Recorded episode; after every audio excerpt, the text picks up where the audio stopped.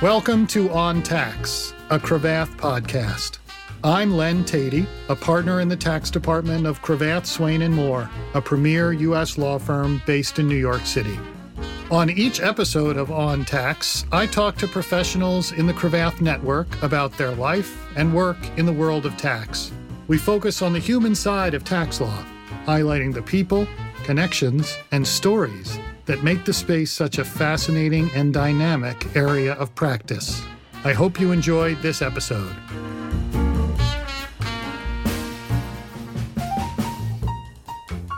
On this episode of On Tax, we're joined by Mike Lane, a partner and the head of the tax department at Slaughter and May, the London law firm. Mike tells us about his training in the UK as a lawyer and how it differs from American legal education. He also tells us about the culture of his department, where they encourage junior associates to take ownership of their matters as part of their training. Today on Tax is going international. Mike, thanks for joining the podcast and welcome. Thanks for having me, Len. It's a pleasure to have you here.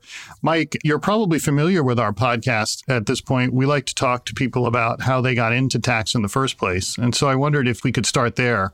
And in particular, it might make sense for you to give a little bit of background on how the legal education system in the UK differs from that in the US. Sure. I think the primary difference is in the UK, you can study law as an undergraduate, which is what I did. And if you do that, you do a three or four year law degree and then a, a one year more practical course called the legal practice course. Or you can do something totally different. So, my wife, who's also a lawyer, read biology, and then you do two years. So, a one year legal conversion course where you study the basics of law, and then you do the same one year sort of practical course. And then, on going into a firm, you don't start off straight out as an associate, you start off as a trainee. So, you do two years as a trainee where you rotate around different seats in the firm before you decide where you want to qualify. So while you're an undergraduate in the UK, do you have to have the sense that you're going to be a lawyer in order to sort of plan your way into becoming a trainee at a law firm, or are there other ways to a law practice? It's funny you should say that because I would say I didn't, and I ended up as a lawyer and a tax lawyer by accident. I wanted to be an RAF pilot and fly fast jets. And I wanted to do that until I was about 17. And then I started to look into it properly and realized you had to sign your life away until you were 38 if you wanted to do that. And that seemed a long, long way away hmm. at that stage. So I, I got cold feet. Thought I might want to be a barrister. In the UK, we have the distinction between solicitors and barristers, and barristers were the guys wearing wigs standing up in court, and I thought they looked pretty cool on TV. So I thought maybe I'll do a law degree. And then I started doing a law degree. And I think, as a, a lot of people do, there were a lot of other interesting things to pursue at university, all different sports and clubs and everything else. Got sort of carried away with those as well as enjoying the law degree. And then got to about Christmas time in my second year when I realized that lots of my fellow students had applied for effectively summer vacation schemes like your summer associate schemes at various different London law firms, knew nothing about it at this stage. By good fortune, realized I had not missed the deadline for two of those, which were Slaughter and May Linklaters, dashed off some hasty applications, got places at both, and then did two weeks in Slaughter and May and four weeks at Linklaters that summer. So. And how did you find your way to a tax practice? Was it that summer? No, you don't get that specialized that early. So I, having turned up and done the summer schemes, thought this looks like a fun job I could see myself doing. So applied for jobs at both, got Slaughters, hmm. turned up to Slaughters, and then did four six month seats. I did a couple of seats in corporate, then a tax seat, and actually a seat in New York. We used to have a, a little New York office. And on qualification, I was really torn. I was torn between being a corporate lawyer and torn between being a tax lawyer. So there were aspects of both I really enjoyed. But ultimately, I decided that I enjoyed tax law and the sort of challenge, the problem solving aspect of it a, a little bit more in plump for tax. When you started as a tax lawyer at Slaughters, what kind of jobs did they have you doing?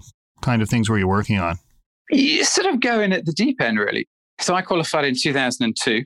So at the time, there was a lot of structured finance deals going around, a lot of tax based leasing. So you jump straight in on some of those. You go in as the, the junior associate on some M&A transactions, both private and public. Start off with a bit of a portfolio working for different tax partners across the department.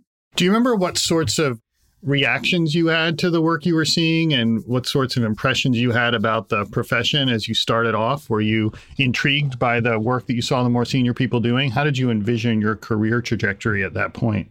Very much so. So very, very intrigued and really enjoyed working with some of the senior partners, seeing the kind of things they were doing.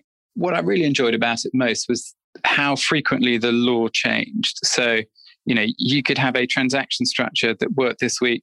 Somebody wants to repeat it a few months later, and the law's already moved on, and people are just saying, "Hey, can we do this again?" It's like, well, there's some new regulations. We've got to think about this. We might have to do this bit in a in a different way. And just that sort of fast-paced nature of it, I thought was really interesting.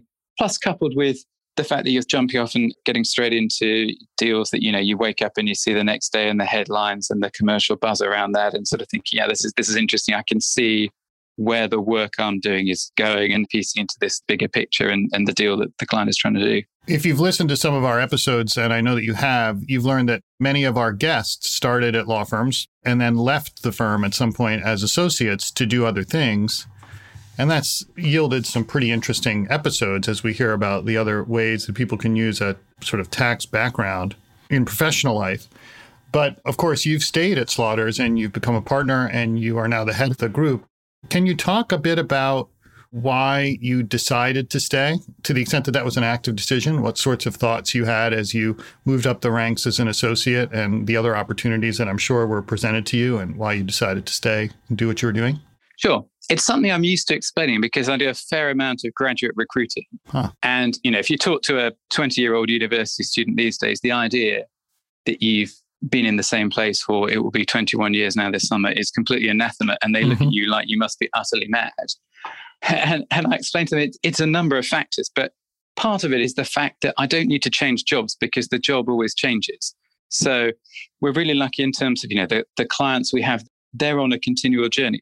To take one example, I've, I've worked for Whitbread for 20 years. So Whitbread started life hundreds of years ago as a brewer. So some of my first jobs as a junior associate was selling off portfolios of pubs, of bars. So, you know, pass them up at 500 at a time, sell mm-hmm. them off. It then got itself into a position where it was sitting there and it had a hotel business. So it has a, a really successful UK hotel business. And it also owned Costa Coffee. So then it's looking at it and thinking, okay, well, you know, we're looking at demerging Costa Coffee then we sold it to Coca Cola a couple of years ago. So you go on journeys with clients where you're constantly doing different things. Hmm. Then there's the fact that the law is always changing. So people are trying to do different types of transactions, people looking at new opportunities. You know, if you're advising financial institutions, the way you can issue regulatory capital, tax rules change around that, solvency rules change, and so on. So you get this sort of thing where actually, I think if I had been doing the same thing day in and day out for the last 21 years, I would have got bored and moved on. But actually, I can come in today, come in tomorrow, and know that I could be looking at something completely new for the first time. And, and that's what really keeps you interested and refreshed, I think. It's a neat observation. It's one that I hadn't really made about my own practice, but certainly the types of transactions we're working on in the US now differ in material respects from the types of transactions we were doing five or 10 years ago. It's a great answer. So you, you moved up the ranks and then you made partner at Slaughters. And very recently, you became the head of the tax practice in the group. One of the things we learned from Steve Gordon, who just stepped down as the head of the tax department at Cravath on his episode, was the thought he put into developing a culture in the tax department. And I wonder if you could speak about that from your perspective now. I've, of course, spent a lot of time working with you and visited your firm several times. And I note that your firm and, and ours are similar in terms of the culture that the firms themselves have. I wonder if you could speak about cultural issues with the firms and then in particular with the tax groups.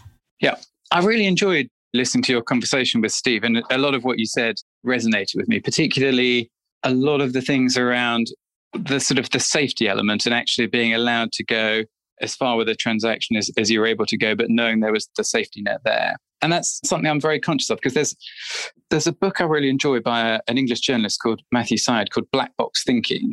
And it's black box in the sense of planes black box. So, you know, if you have a plane crash, you go and find the black box recording, you find mm-hmm. out what went wrong. But one of the interesting things they found out in, in a lot of plane crashes, particularly involving airlines from cultures where there was a sort of great deference to seniority, is that what went wrong was often something very simple. So there'd be something else that, that went wrong, you know, like a switch broke or there was a faulty gauge or something. You know, and the captain and first officer would be totally engaged with that. Somebody else junior in the cockpit would meanwhile notice the plane was running out of fuel. but due to the deference, they didn't want to say to the captain, hey, if you notice we're running out of fuel, because that was just thought inappropriate. So they would keep quiet until the plane crashed. And you see the same in hospitals as well, where actually, again, you know, a nurse who sees things day in, day out might notice something really simple, doesn't want to point it out to the consultant who hasn't spotted it. So, one of the things I'm really conscious of, because law firms traditionally can be quite hierarchical places, is that you don't have that. If you have a partner who's doing something, you know, we'll make mistakes, we'll get distracted. You move something around to solve another problem. If you're the trainee or the junior associate, if you look at that and go, oh, but hang on, you've just moved that cross border. Doesn't that give us a withholding tax problem? Don't be afraid to, to say that because it may just be something somebody's overlooked. And similarly, don't be afraid to admit you don't know things. One of the things I'm really keen on in the department is to people sort of sending around what I call help notes, sort of emails. Just if you come across something and you're not sure, just ping it around. See if anyone's got any experience of it. And it's something I like to do to demonstrate look, I've been doing it 20 odd years. I've got one of my partners, Steve Edge, who's been doing it twice as long as I have. Hmm. Because things are always changing, there's always stuff that we don't know either. And there's no shame in admitting that, saying, look, I don't know. This is what I think. What do you guys think about it? And trying to encourage that as a culture and a way of talking about things. This is an excellent lesson, and it's one that junior lawyers really should internalize. And I have found that the sooner you internalize this as a junior lawyer, the sooner you can become a truly effective member of the team. Annually, I give a talk with one of my partners to the summer associates about how to be an effective summer associate. And I always start it by saying, look, I'm the same as you. I was sitting in these seats 17 years ago. All I have is more experience. And I know that there is a deep inclination to feel like, oh, well, this is Cravath. It's been around since 1819. And I'm just going to jump on this moving train. And if, you know, my partner gives me something to do, I'll help. But otherwise, I just want to try not to get into too much trouble. And that's a perfectly natural way to feel but it's also perfectly wrong for a place like ours. And I suspect, like yours, instead, I try and encourage the summer associates to feel like this is my deal and the partner is helping me. This is my responsibility, and the resources that the firm has are here to help me do my job well. Now, that doesn't mean you're going to mute a conference call when the partner's talking and tell the partner that they're wrong or correct the partner in front of other people. There are I think, some social norms that you're going to have to become attuned to. But it does mean that everybody on the team has something to contribute, notwithstanding experience or lack of particular experience. And the fact that the law is changing, as you say, helps to amplify that because several years ago in the US in 2018, when the laws changed, I now knew nothing about this new regime that had been put in place. And the first and second year associates who really had to do a bulk of the research became expert on them much faster than I did. I think that advice about taking ownership is almost the best bit of advice you can give a, a, junior lawyer to think about it as your transaction and your responsibility. That's not to say I'm divesting myself of responsibility. It's more to say, look, you, you take it forward. You do as much as you can with as much support as you want. And obviously, if you reach a place where you can't and you want support, or I think you need support, then I'm going to step in. But otherwise, take it on as yours and, and run with it. And that's the best way to learn and develop. Another aspect of a, of a UK tax practice, at least as I've heard you and your partners describe it to me over the years, is that you do probably more tax controversy work than we do in the US. In the US, roughly speaking, tax lawyers who practice at large firms are sort of divided into groups of lawyers who do deals, transactional lawyers, and tax lawyers who litigate tax matters in front of the IRS or state taxing authorities who join clients against the IRS or taxing authorities in audit examinations. I do some of that in my practice, but my practice is primarily transactional. Can you talk about how your practice includes both to maybe a greater degree than mine does? Sure. I suppose part of that stems from what we set our stool at to be, which is trusted advisor to particular client on tax matters. So wanting to be there for them for whether it's the transaction, the inquiry, the dispute. And part of it might also come back to our solicitor barrister distinction in the sense that although we have solicitor advocates, we can do a lot of the work on an inquiry. But if we get to court, generally we'll get a QC or somebody else involved to actually stand up and do the advocacy piece. So there's a skill set there that you kind of outsource. I think it's really interesting. I think it actually really helps to be involved in some dispute work with the transactional side of things. So at the moment, and for the last sort of three or four years at least, we've been seeing the revenue open a lot of what we call unallowable purpose inquiries. So in the UK, if you want to deduct interest on debt, essentially it has to be for a, for a good business purpose. And a lot of people will just kind of assume, oh, I've done a reorganization, this company's borrowed to acquire subsidiaries, that's in the board minutes, that must be a, a good commercial purpose. And the revenue will spend a lot of time looking at the drivers that the group had for doing the transaction, particularly if it's not an external acquisition, but you've reorganized to create a, a new European holding company or similar.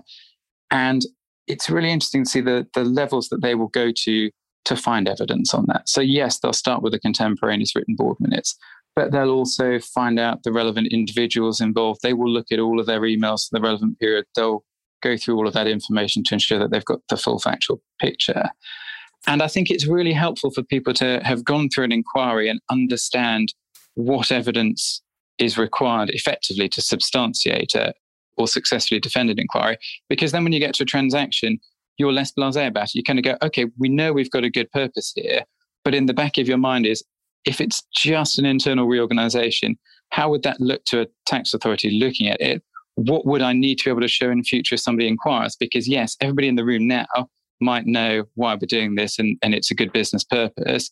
And yes, that might be recorded in the board minutes. But is that going to be enough? What else should we be thinking about? And it's quite interesting how those sort of two marry together. And I think that sort of inquiries and dispute experience in some ways then makes you a better sort of transactional advisor. I've had the same experience on some of the tax controversy matters I've touched. I certainly see the extent to which the taxing authorities want to see evidence that you wouldn't have expected.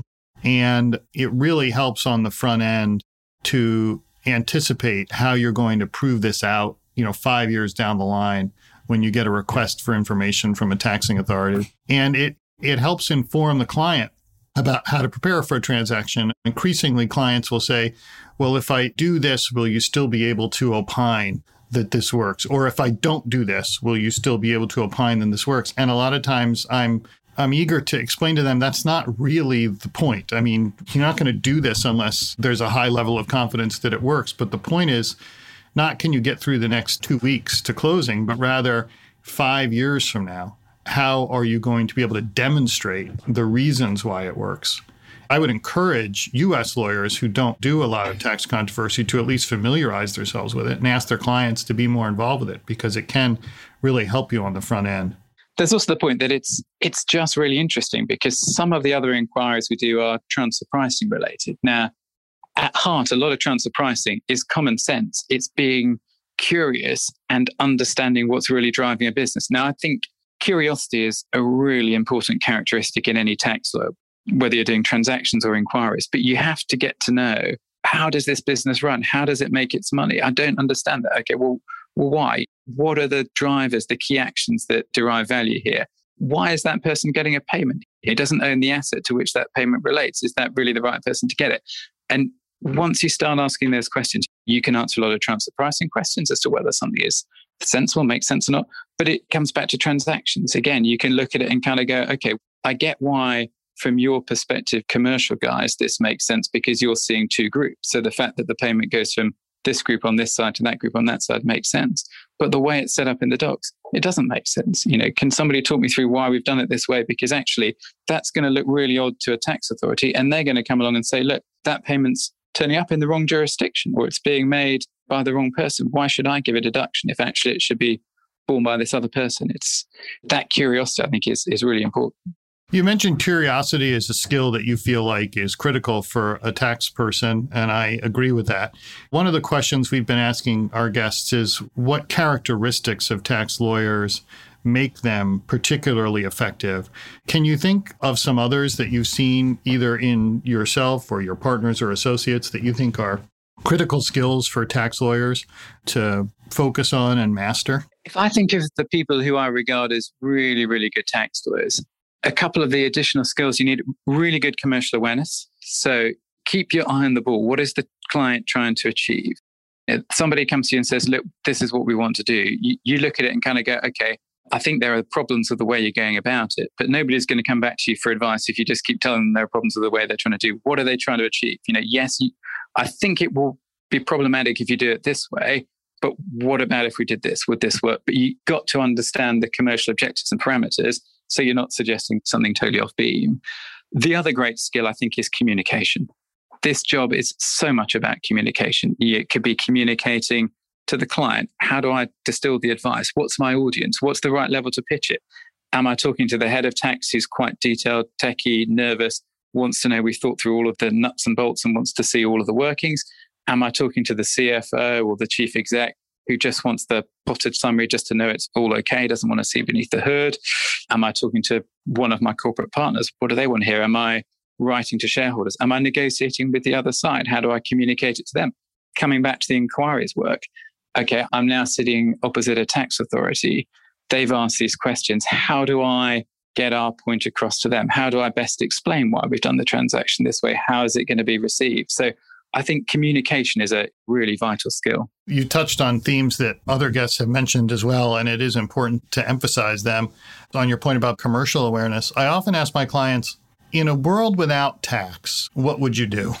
And that helps them sort of strip out anything they've heard about tax, anything they think they've been told about tax, and just tells you what they're trying to achieve. And that allows you to really get to the core of the client's goals. And then, of course, your job is to layer on what you know and understand about tax. I also tell my clients, this is really complicated stuff. I'm going to try and simplify it for you, but I can tell you if you understood this fully, kind of the way I do, all the nuances and lots of experience and stuff, I think you would probably conclude that you should do X rather than why. I'm going to give you some choices, but here's where I think I would try and lead you. And it's important sometimes to tell the clients that at the beginning of a conversation. So it's not a mystery story. Well, where are we headed? Why is Len telling me all this? What is this tortured road we're going down? What's the destination? You know, your hypothesis there is actually a, a, statutory one. So your hypothesis about what would you have done if you hadn't been thinking about tax if tax didn't exist. So in 2015, we brought in something called diverted profits tax. So in the media, it's known as Google tax. Okay. And it, in it, it has something called the RAP or relevant alternative provision. It basically says, you know, what would you have done if you hadn't been thinking about UK tax or tax anywhere else? And then it compares what you actually did with what you would have done in in this alternative universe. Hmm. Interesting. And I, I, suppose that there's not a lot of guidance about how that universe is supposed to be structured or understood. So that must be pretty mysterious for people. Correct. Mike, one of the things we like to talk to people about at the end of our episodes is what you do in your spare time when you're not working on tax stuff. Over the years, you and I have talked about our shared interest in the musical Hamilton. And I have to say, it's always been fun to talk to you about it from a US versus UK perspective. I think how one views King George III in that particular show is interesting. And I wonder, besides that, what else you're doing with your spare time these days? Yeah, well, I have to thank you for almost sort of putting me on to Hamilton. And, you know, since then, it's become a regular feature in the car. We always have the CD on, and, and all three of my kids learned the lyrics and, and love them. uh, aside from that, I know you've talked quite a bit on your podcast about running, and I'm also a, a keen runner. I think I am one of the few people I know who really missed my commute in lockdown. Hmm. So I live about 12 kilometers, I suppose, six miles for your side of the pond away from the office. And I usually run one way, cycle the other way. So for me, actually losing commuting time was just losing exercise time that you'd then sort of replace some other way. So if I if I look at me over over lockdown, I'd move an awful lot less because ideally I'd try and get out for a run first thing in the morning. But I didn't have quite that same impetus of, oh, I've got to get from place to place. So if I've got to get from home to the office, it's not as though I think, or oh, I could just start work on this a bit earlier or, or do something else that might put me off going for a run you know, I've got to do the commute. So I'll lace up my trainers or I'll get on my bike and go. And the, the same, you finish the day, I've still got to get home. So you jump back on the bike or lace up your trainers and go. Whereas, of course, if you're already at home, you finish and you think, do you know what? I'm pretty tired. It's time for bed or time for dinner or whatever else.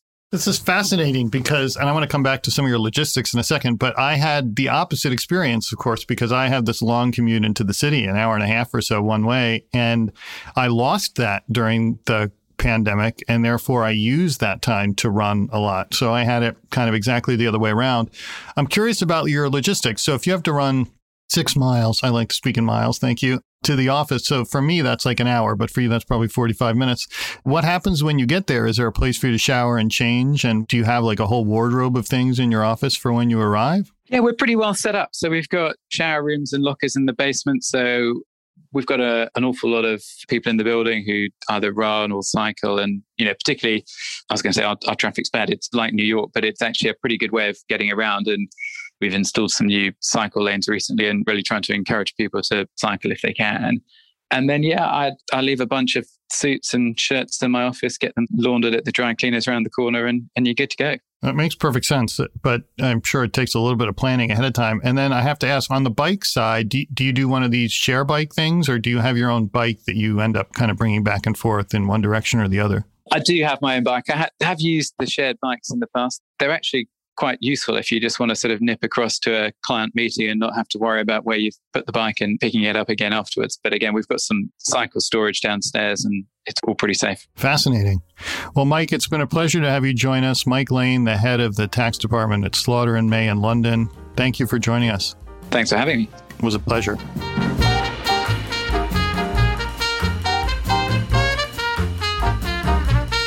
And with this episode, we close out season one of On Tax, a Cravath podcast.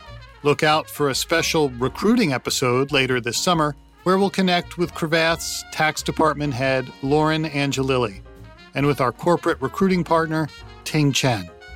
This fall, On Tax is back with season two, where we'll chat with more folks in the Cravath network and continue to highlight the people, connections, and stories that make the tax practice such an exciting space. You can find us online at cravath.com slash podcast. And don't forget to subscribe on Apple Podcasts, Google Podcasts, or Spotify. I'm your host, Len Teti. Thanks for listening.